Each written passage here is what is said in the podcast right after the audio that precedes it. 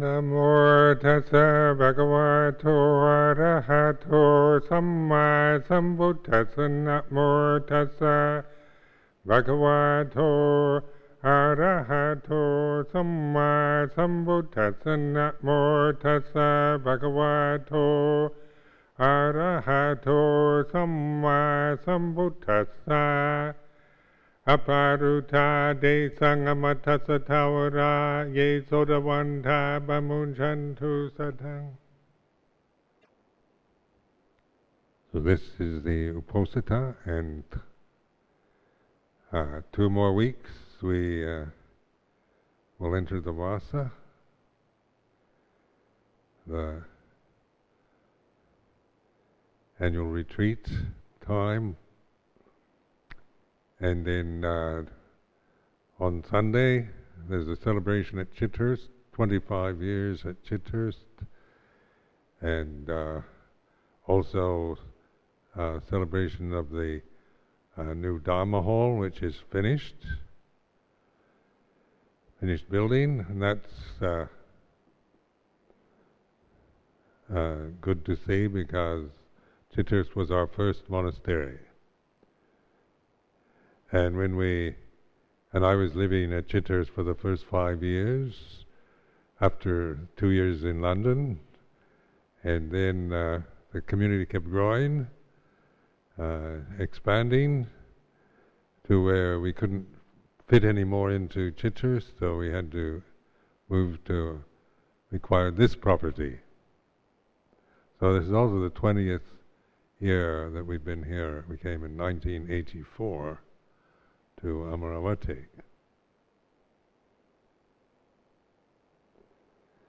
And the idea then was that Chithurst, was, because of its unique situation, its forest, uh, its uh, beauty, and also our agreements with the council not to to make it a kind of uh, center where it would draw thousands of the faithful, uh, and also we wanted to keep it more in the ambience of a forest monastery, then the aim was to draw the attention away from Chithurst.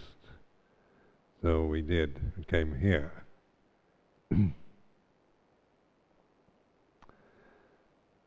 and so the emphasis of establishing this, so I asked Ajahn Sucitto, you know, to refrain from any big building plans till we finish this. And so Five years ago, this temple was finished, and so the uh, Dhamma Hall at Chithurst has been being built, and is now, I hope, finished. And so these are uh, just uh, memories of of uh, time coming uh, to England in 1977. So this is my, my 28th year, 28th Vasa in the UK.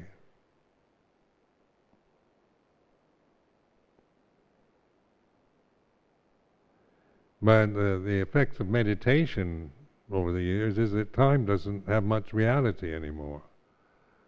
And so you, because the mindfulness is is a connection going back to the timeless rather than than uh, clinging to perceptions of time. So we have these memories when we started, when we came, when we arrived, when we established Chithurst, established Amaravati, building the temple here, building the Dhamma hall there, and on and on like this, people coming and going, changing conditions. But the the sense of reality in regard to the conditioned realm begins to lose its uh, power. And this is where this reflection on impermanence, uh, all, all conditions are impermanent, is so helpful.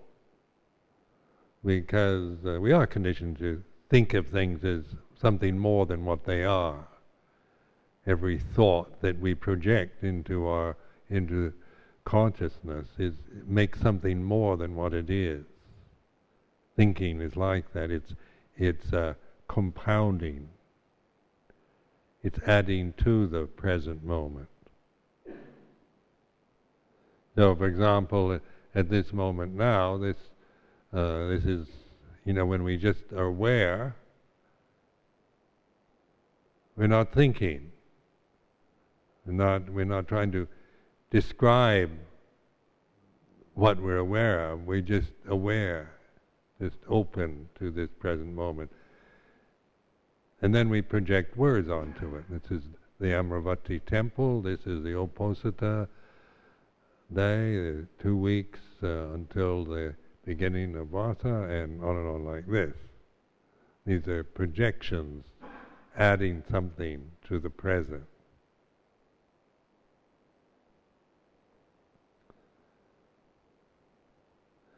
So thinking itself is a function of the mind. You know, it is conditioned.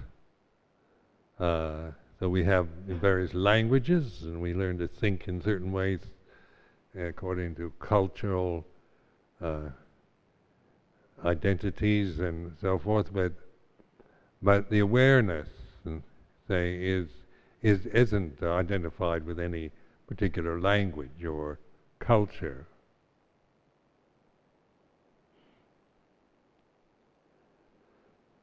And yet, modern society is so attached to thinking. We want to define everything, explain everything, uh, elaborate, complicate in every way we can. Everything becomes uh, complicated by how, how, we think about ourselves, the Sangha, Buddhism, England, whatever. Be, we're making it more than what it is.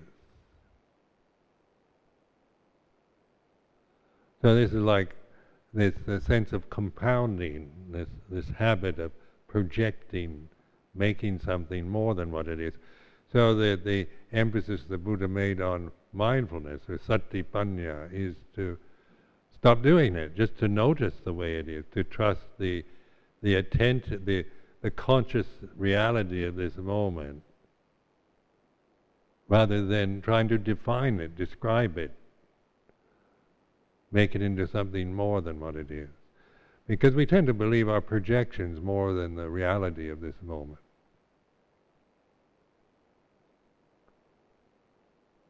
Is this really the Amaravati temple? And we, we, we give significance to Amaravati temple. These are, this is the compounding this moment. But it is the way it is.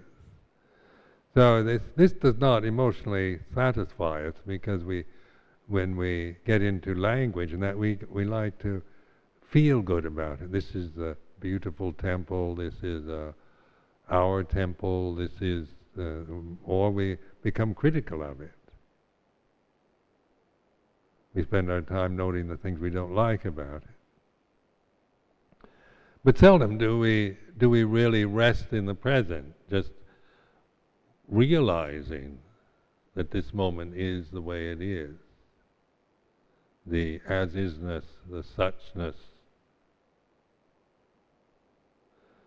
And so in vipassana meditation, that's what we're we're learning to do to re, to give up projecting, adding to, but recognizing and realizing Dhamma, which doesn't have a name. So we use terms like the way it is. And of course, the thinking mind, if we're attached to thinking, it makes us very uncomfortable because uh, we want to describe the way it is. We want somebody to tell uh, tell me, uh, John, how, what is it? you know, what is the way it is, and and who am I? Tell me who I am and what I should be or become.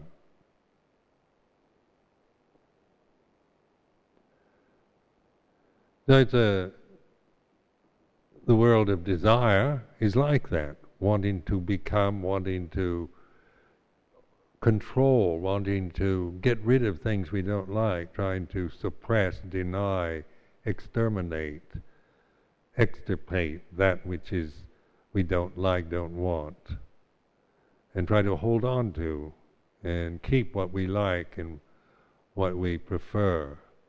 And we can always imagine how things should be or shouldn't be. But the reality of the way it is, this, this isn't emotionally satisfying, and that's why it is a difficult practice, because emotionally we, we go into the state of, uh, of uncertainty and insecurity. And we don't like that. We don't want to feel insecure and not knowing. Because the desire to know everything, to have an answer to every question, a solution to every problem, a description of everything, to know everything about everything, to be an expert, to be an authority. Uh, these are highly valued goals in life for hum- many human beings.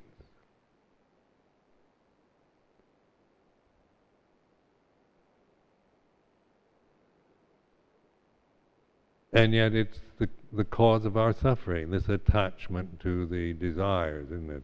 Kamatanha, Bhavatanha, Vibhavatanha. This blind attachment, ignorant attachment, identity, is the cause of suffering. So we create suffering. and then we want to blame it on somebody else or something. because, you know, the tendency, who's to blame? And then we, we see it in the news, who's to blame now for the mess in Iraq and for the the uh, inadequate intelligence around the uh, weapons of mass destruction. I want to blame somebody. Uh, his desire to, that would make us feel good. We could find somebody, a scapegoat, something else out there to blame for our unhappiness, our suffering.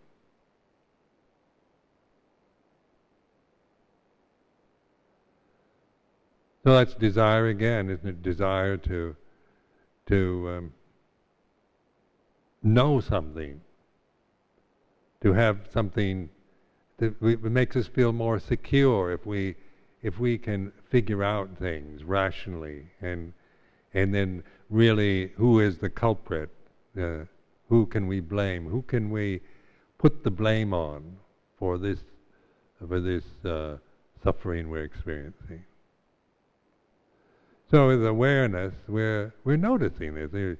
This turning the the light on from inside, this movement of thought and, and desire towards wanting to to define, to to blame, to know something.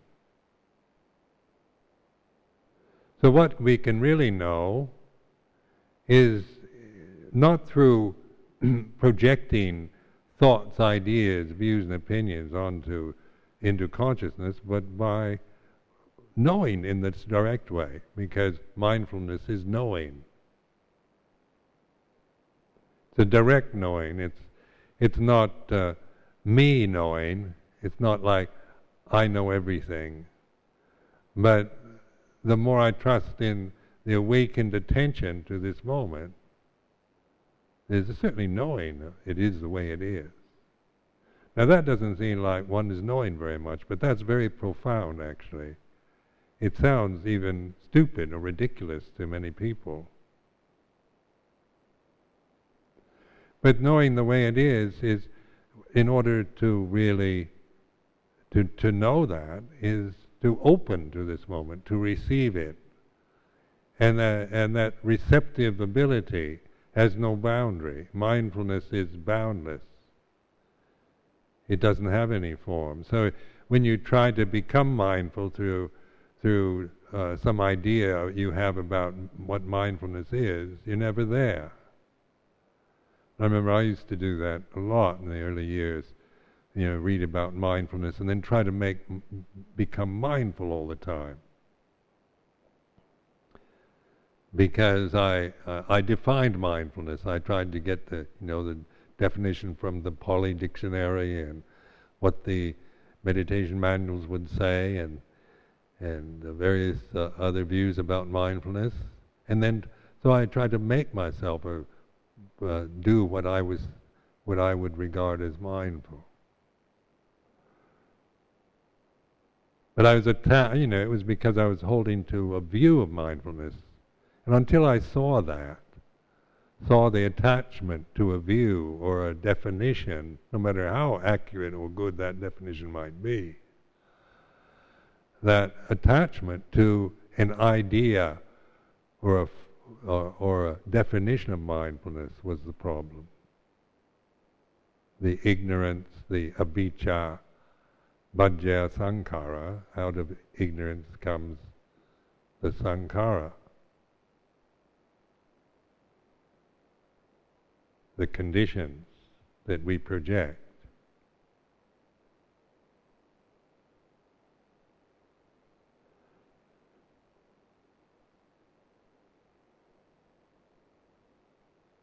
So in Vipassana, we're actually you know, just noticing uh, because there's so many, you know, conditioned phenomena is what we're experiencing all the time.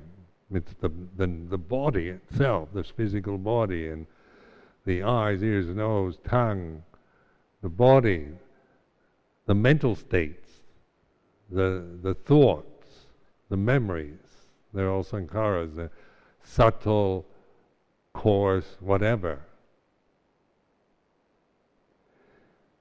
And we're very attached to some of these sankharas. You know, we'd like to get rid of greed, hatred, and delusion on the, you know, and uh, on in that way. But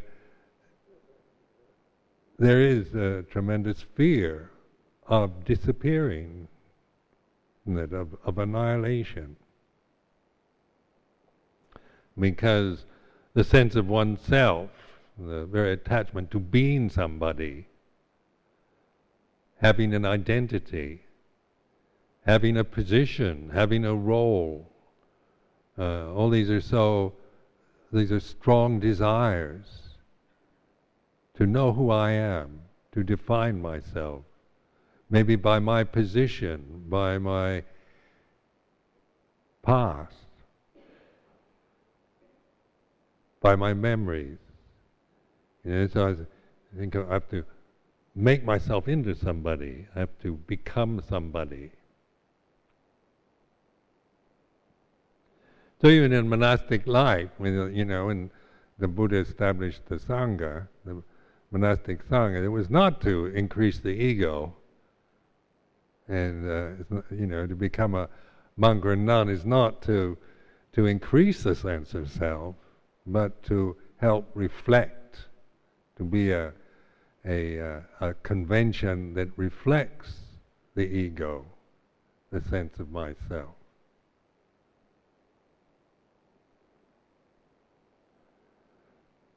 So then, when I'm a senior monk, that kind of thing is, uh, you know, identifying with. They give you get titles now, and uh, this makes you somebody, and it's not just an ordinary monk, but a special monk or a special nun or a teacher or uh, an expert. There's nothing wrong with this. This is perfectly all right. But if it blinds us, if we're, if we're in this in this life in order to to become somebody, then we're kind of misusing the the we're missing the opportunity that's made available to us. But it's not to deny either. It's not to say, you know, to grab the grab some kind of idea of being nobody. I'm just nobody. But it, with awareness, we actually see this this dualism that we create through thinking. If I'm somebody, then there's nobody along with that in that the more proud and arrogant a person is, the more they fear being humiliated and and and life proving that they're not worth anything. If your identity is based on being a winner or a special, uh, advanced kind of gifted human being, then the, along with that identity comes also the fear of losing it, of being a failure, a nobody. So you can see in the in the society around us how much misery and depression there, is. Uh, people who have become somebody, and then it changes, and they're they're no longer the the special somebody or the important person they used to be, and then it one sinks into depression, despair, disappointment, because now all I'm left with is a sense of I'm a failure and I'm nobody. Nobody loves me anymore, and I'm my life is a is uh, is a failure. Now, with awareness, this this dualistic thinking process can be seen in perspective.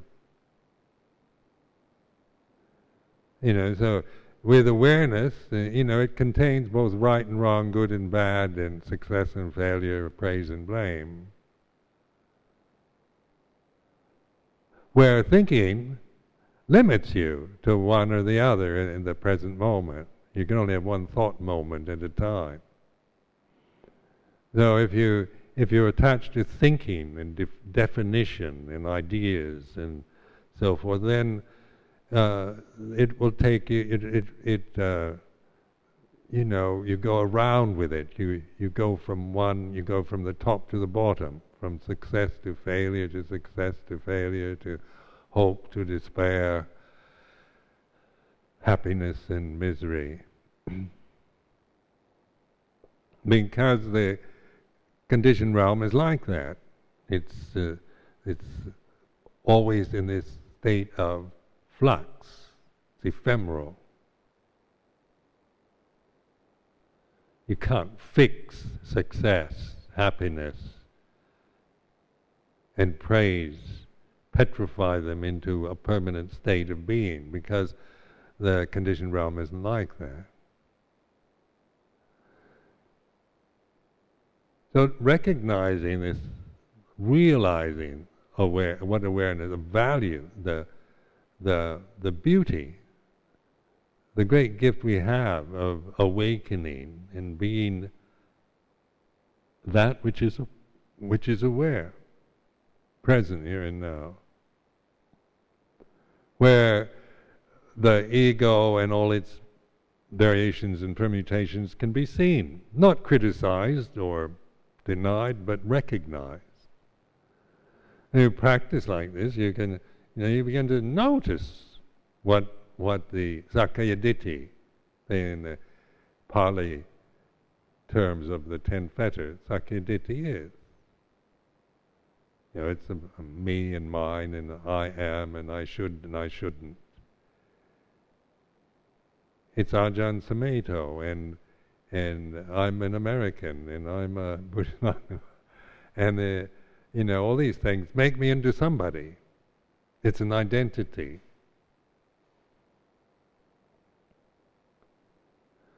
But if I'm aware, then these then these are mere conventions. Uh, you know, they're not they're no longer attachments. I no longer seek to identify with any any perceptions. I don't you know, there's no longer any interest in being anything or becoming anything. Because through investigation they call yoniso manasikara, you're getting to the root. You're getting to the the root cause of suffering. So you can see you don't have to suffer if you don't want to. Once you see the cause, it's no longer because of something else or the imperfections of the world or the inadequacies of the people around you or the society you're in. These things change. Sometimes they're they, you know, they're better than at other times. They change. Conventional realm is imperfect. Its very nature is unsatisfactory. And yet we can imagine perfect conventions. And yet, you know, they are, you know, the ideals we have. You know, the ideal world that we can create, how things should be according to the best possibility, the superlatives that we can create in our minds. But when the Buddha used the word Dhamma, this isn't pointing to the best. It's pointing to the way it is. The way it is, sometimes it, you know it changes. Sometimes it's the best, sometimes the worst, and in various gradations between those two extremes, because that's what change is all about. It's, it's a continual, relentless, inexorable movement of conditioned phenomena that we try to hold on to in some way.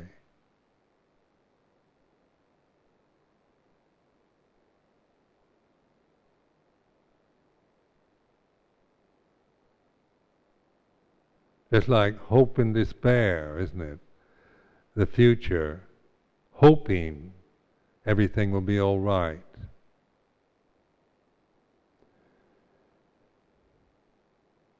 When we live in, when we when we're ignorant, then we we we think about the future a lot. And then you also, when you hope that everything's going to be all right, we also have the kind of dread that it's not going to be all right, that it's going going to change, and we're we're going to lose everything, and everything's going to go wrong. It'll be a mess. Hope and despair they go together. But in the in awareness, then hope can be seen. In that it's a condition we create. It's not permanent. It has no uh, core, no essence. We project hope into consciousness. And hope is quite positive. Hope everything will be just, you know, will go well and everything we'll get what we want and uh, attain what we uh, aspire to and so forth. But then there's also the, along with that, the, as the mood changes, the sense of dread or despair. Maybe I can't do it. Maybe I'm inadequate. Maybe nobody can do it. And then same with the religious path we're in, with uh, Buddhism, Theravada Buddhism. You know, hope it's the right one, and uh, and maybe it's not. Maybe it's it, it's not the path for me. It might be some other path. So doubt.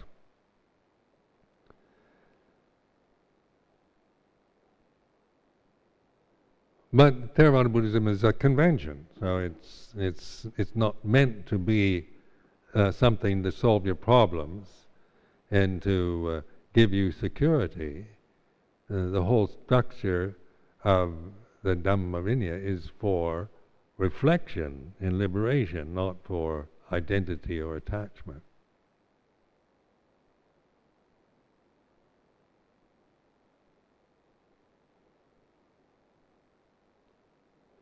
Now, people want peace. Uh, this is the cry of the present age. We want peace. We don't want any more wars.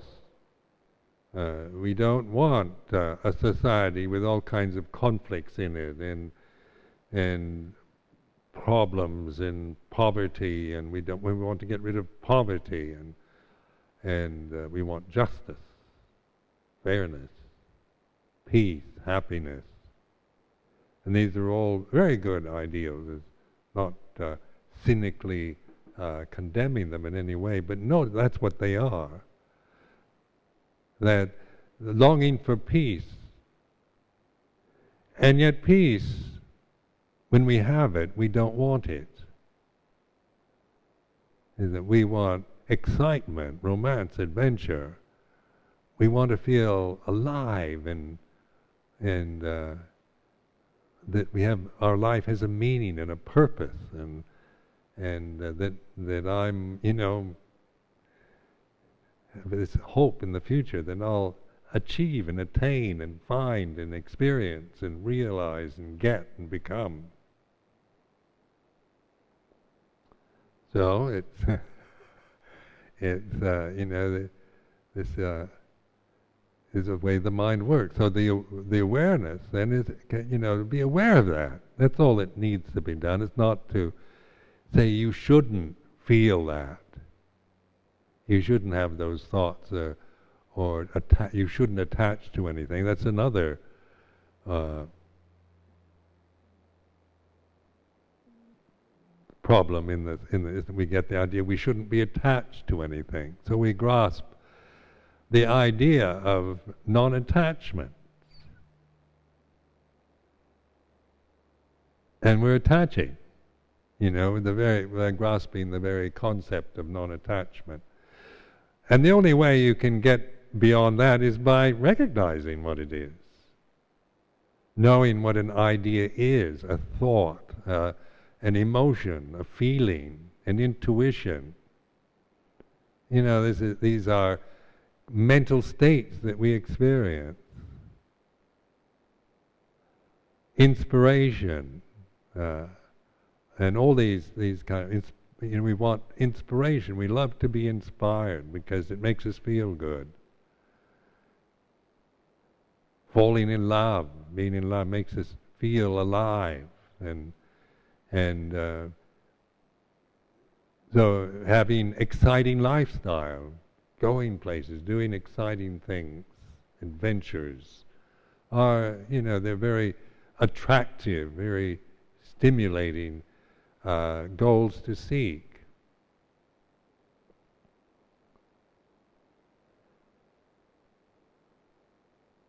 And yet, can we really look at that? You know, the it's it's difficult sometimes because we we want them so much. We don't want to detach. We want to follow those moods, those inspirations, those longings. Because the very idea of not having them can seem like a, a desert, desolation, misery, boredom. And that's because of the the way the thinking process works. It lifts us up, and then with its opposite, we we fall into despair. Inspiration is definitely, uh, you know, takes you to desperation, disillusionment. Now, I'm not condemning inspiration, but it's but uh, to recognize its limitation to see what it is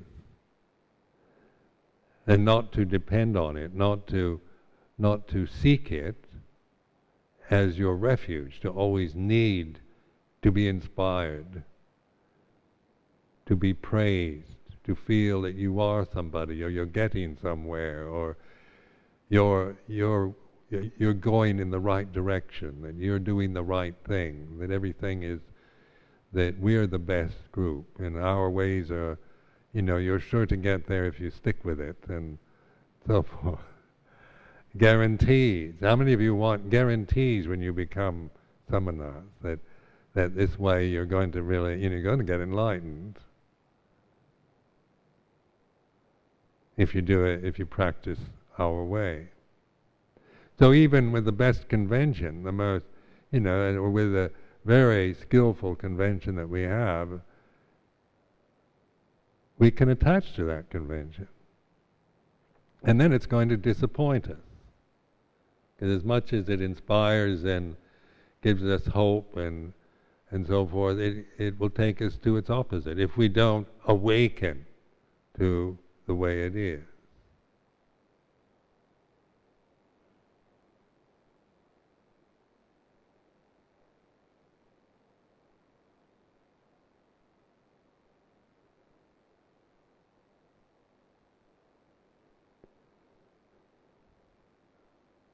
Now, with uh, the holy life, this this life that we're living is not meant to be in a kind of asceticism of denial and torture. We're not trying to control ourselves and bind ourselves because we're so afraid of our emotions, our passions.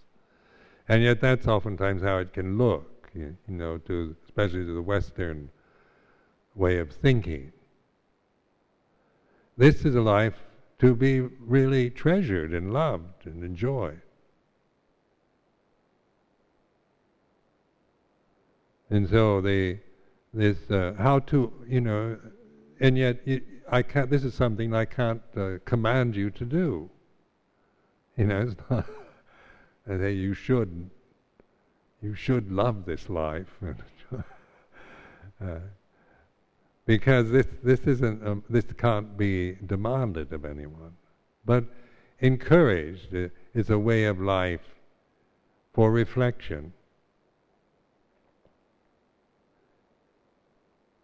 It's a good way of life, isn't it? It's, it's based on moral precepts, on on uh, being responsible for action and speech. It's an honorable. It has a, a nobility and a, a, sense of honor in it. So, in terms of ideals, it it can we can idealize the monastic life.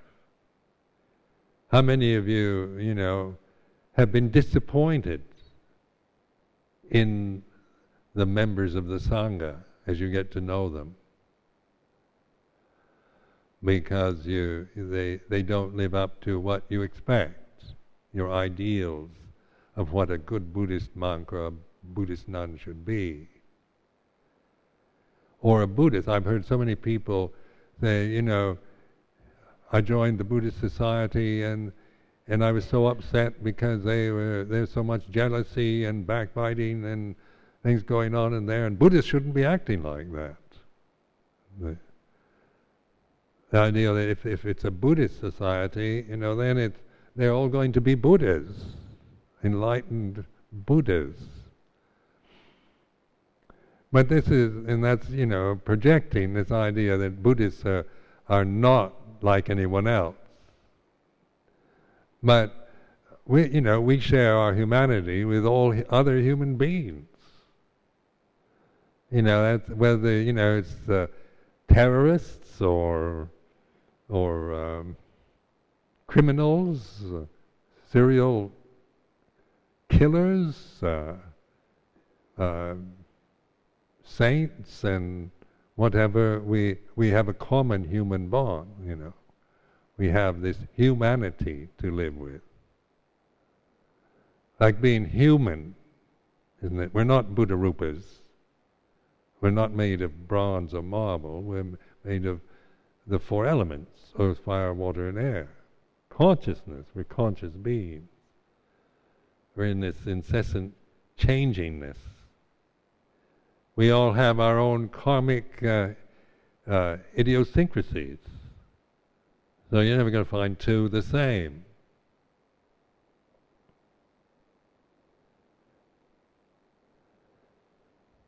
And so we pro- project our ideals of what a good Buddhist should be, and then we're going to be disappointed because we aren't going to find any.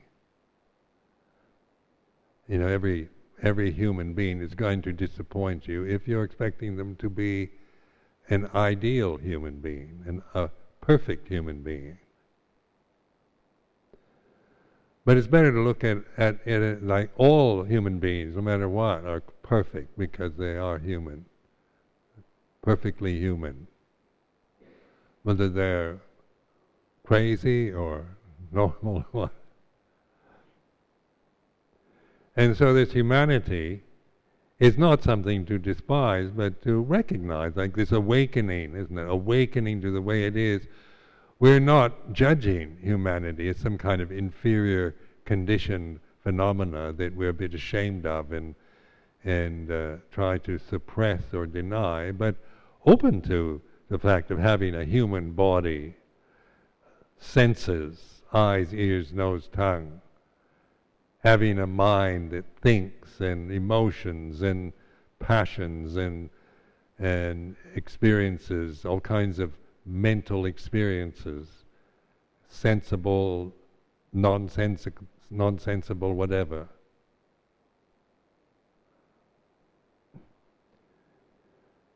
So this awareness then is that which which is aware of humanity. You know, not criticizing it, diminishing it, denying it, but recognizing that the, that whatever we call human is still conditioned. And the, and the identity isn't, we're not saying we're human as an identity for our egos, but as a way of reflecting on what is, what is being human. What do we mean by that word? Because sometimes we think we know what it is, and we don't. We've just we it's a common enough word. But what is what is a human being in terms of this moment, in terms of your own experience?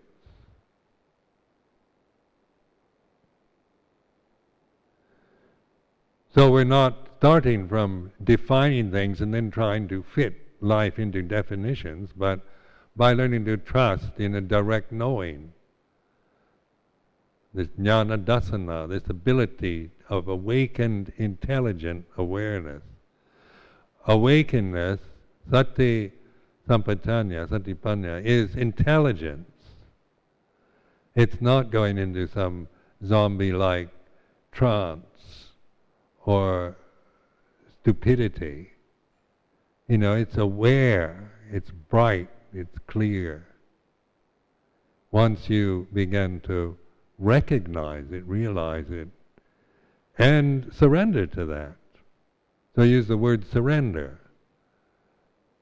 Now, surrender is another word people find difficult uh, because uh, giving up and surrendering to something giving up. But giving up, in this sense, is like letting go of ignorance, letting go of desire. So this surrender then has a very positive sense of its, instead of getting rid of, it's not a letting go or surrendering to somebody or something, but through awareness, learning to relax and be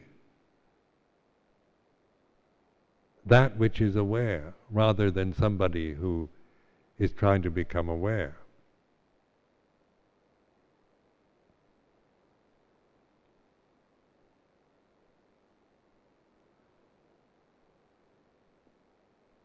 So this is what I'm doing now is just pointing, isn't it, to this this uh, sat, these words sati sampajanya, sampajanya, this is like intuitive awareness, isn't it? it? It's receptive to the way it is. All that's present now, in, in, in all its subtleties or coarseness, whatever. Internal, what's going on inside your mind, your, how you're feeling, uh, and so forth, and the external impingement.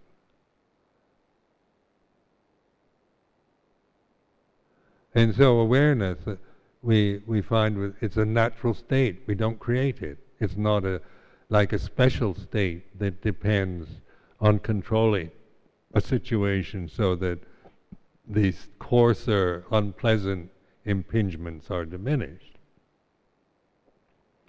Then we want, you know, then we want to go to heavenly state, to some kind of refined state that that uh, you know, we can we can only attain through controlling our mind or the world around us.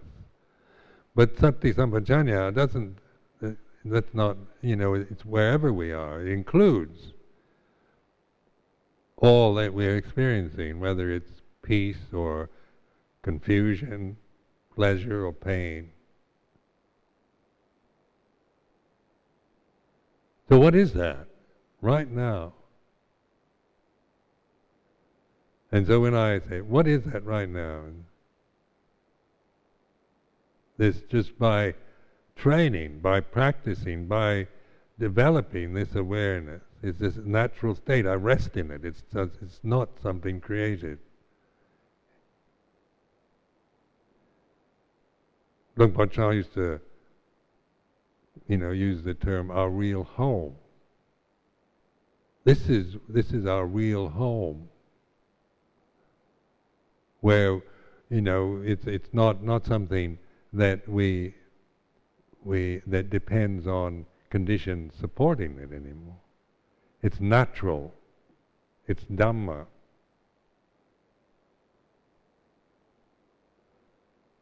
And therefore, to recognize, so like in the in the terminologies of Theravada Buddhism, this recognition, realization, and that is through noticing how things arise and cease, how condition is just observing, arising and ceasing in in experience right now. Thoughts c- come and go, emotions they arise and then they cease. In that movement of conditioned phenomena, that awareness is a stable factor, isn't it? It's aware of its arising, its peak, its its uh, descent into cessation.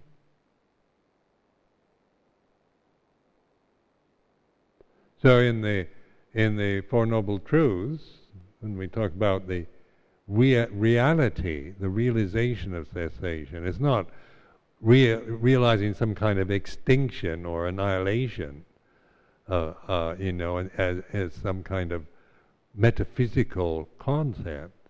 It's the reality of the, the of cessation, thoughts, emotions, feelings, because that's their natures to cease. We don't make them. You know, if you you try to get rid of them, then you're not doing it. You're not aware anymore. As soon as you resist and fight and try to get rid of uh, something you don't like, then you're you're no longer mindful. So you're just creating more karma. You're creating more attachments to that the very thing you're trying to get rid of. And that's why in in the life, learning to be patient, learning to receive life in its pleasure and pain, its happiness, its suffering, its successes and failures, its praise and blame.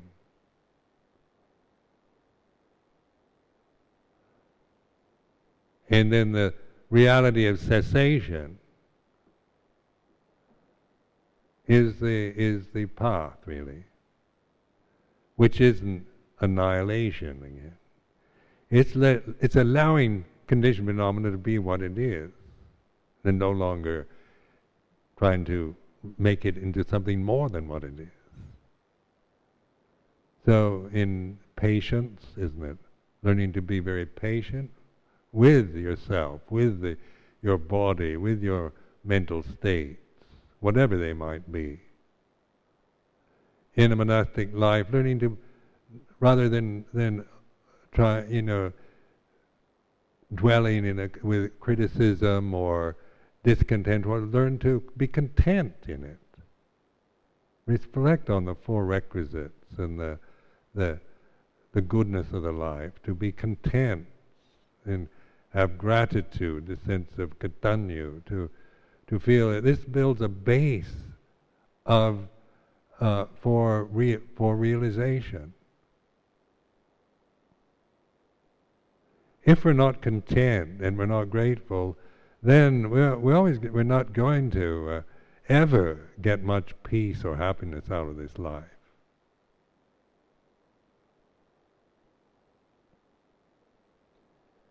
Because we can always, uh, you know, dwell on what we don't like about it, or what's wrong with it, or what's wrong with the people in it. And like any convention or any condition, you know, it has its its good points and its flaws. You know, so it's, it's uh, you know, one one if one has a critical mind, then one's always noticing the flaws. And we do this to ourselves. We we are oftentimes more aware, and that we we exaggerate. We we obsess ourselves with our weaknesses or our flaws, our bad habits and uh, we can quite bypass and not notice our our virtues. Awareness receives both and doesn't judge, isn't a judging, uh, condemning for having any weaknesses or flaws. Nor does it uh, get attached to identifying with virtue. But it certainly knows virtue is like this weaknesses, faults, flaws are like this. So this gives you this unshakable refuge that And the door to that unshakable refuge is the simple, immanent act of awareness. So it's a very direct and very clear path. But it does take incredible determination because the eight worldly winds and the you know the the force of habit and the and the, the way we easily forget the way our emotions can take us over.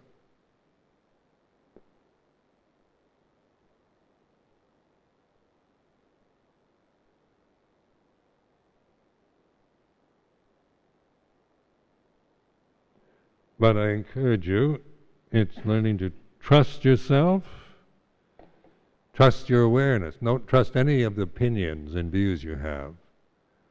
I don't trust any of my opinions or views anymore at all.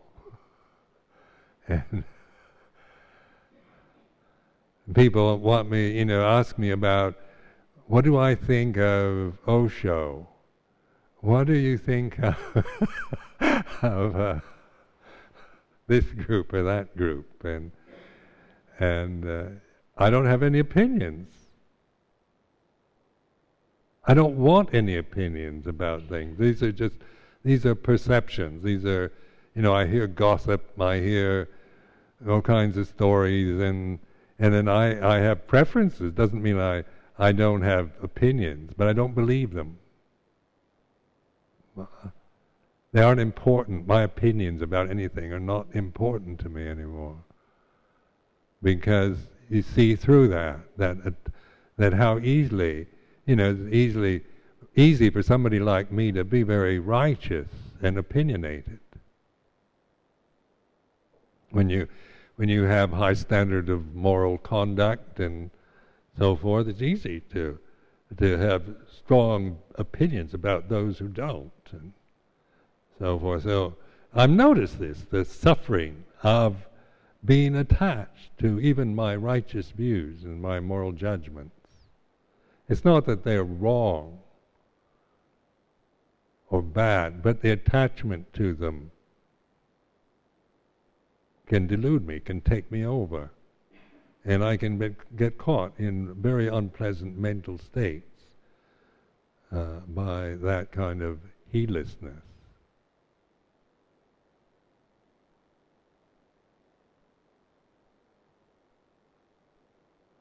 So in, an, in, in this way too, it's a kind of freedom, like a sense of relief of not having to be the moral authority or the judge or, you know, the the one who decides what's right and what's wrong and and uh, you know tell you all about how you should live your life and who's who's a good guy and who ain't. You know, to be the the moral judge. It's no no longer my, you know, the, I'm relieved I don't have to do that. Because I don't, that is not what, you know, this, that is not, that's suffering to always be judging, criticizing, moralizing, choosing, condemning.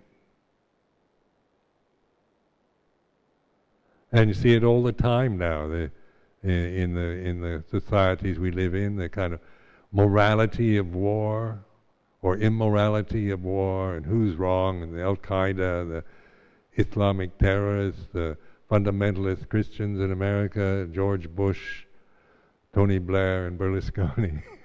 the three B's, the three bad B's. Uh. but the uh, but putting it in the context of Dhamma doesn't mean that I don't have, uh, personally, don't have preferences and feelings, but knowing them as that rather than identifying.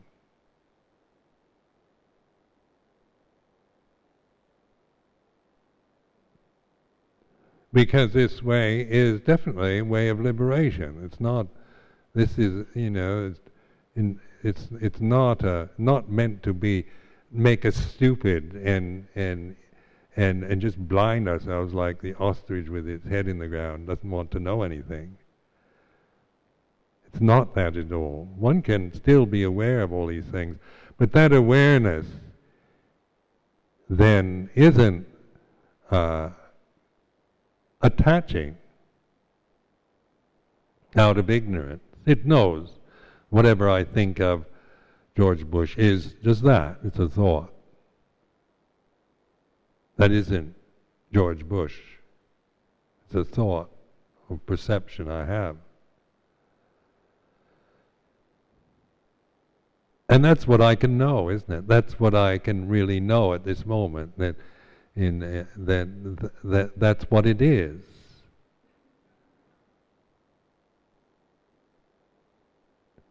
So it's a memory, it's a perception that rises in consciousness. And that's what it is, is in regards to experience at this moment. Is that really George Bush? and yet I can, you know, if I if I'm not aware, I tend to believe my own views and perceptions of George Bush are actually George Bush. That applies to every one of you too. You know, when I go back to my Kuti, I think of this person or that person. Is that the person? Or is that a memory I have of somebody? Is my memory a person? Is that a real person? Or is that, what is it? It is, in terms of Buddhist jargon, isn't it? Sanya khandha. Sabbe, uh, uh, sanya, uh, all sanya is impermanent. So it's learning to to to use the the flow of experience for this investigation. So more and more your tendency to delude yourself, misinform, believe in your delusions, believe in your opinions and views as something more than what they are. That diminishes, that falls away to the to the reality of being in this the reality of conscious experience now.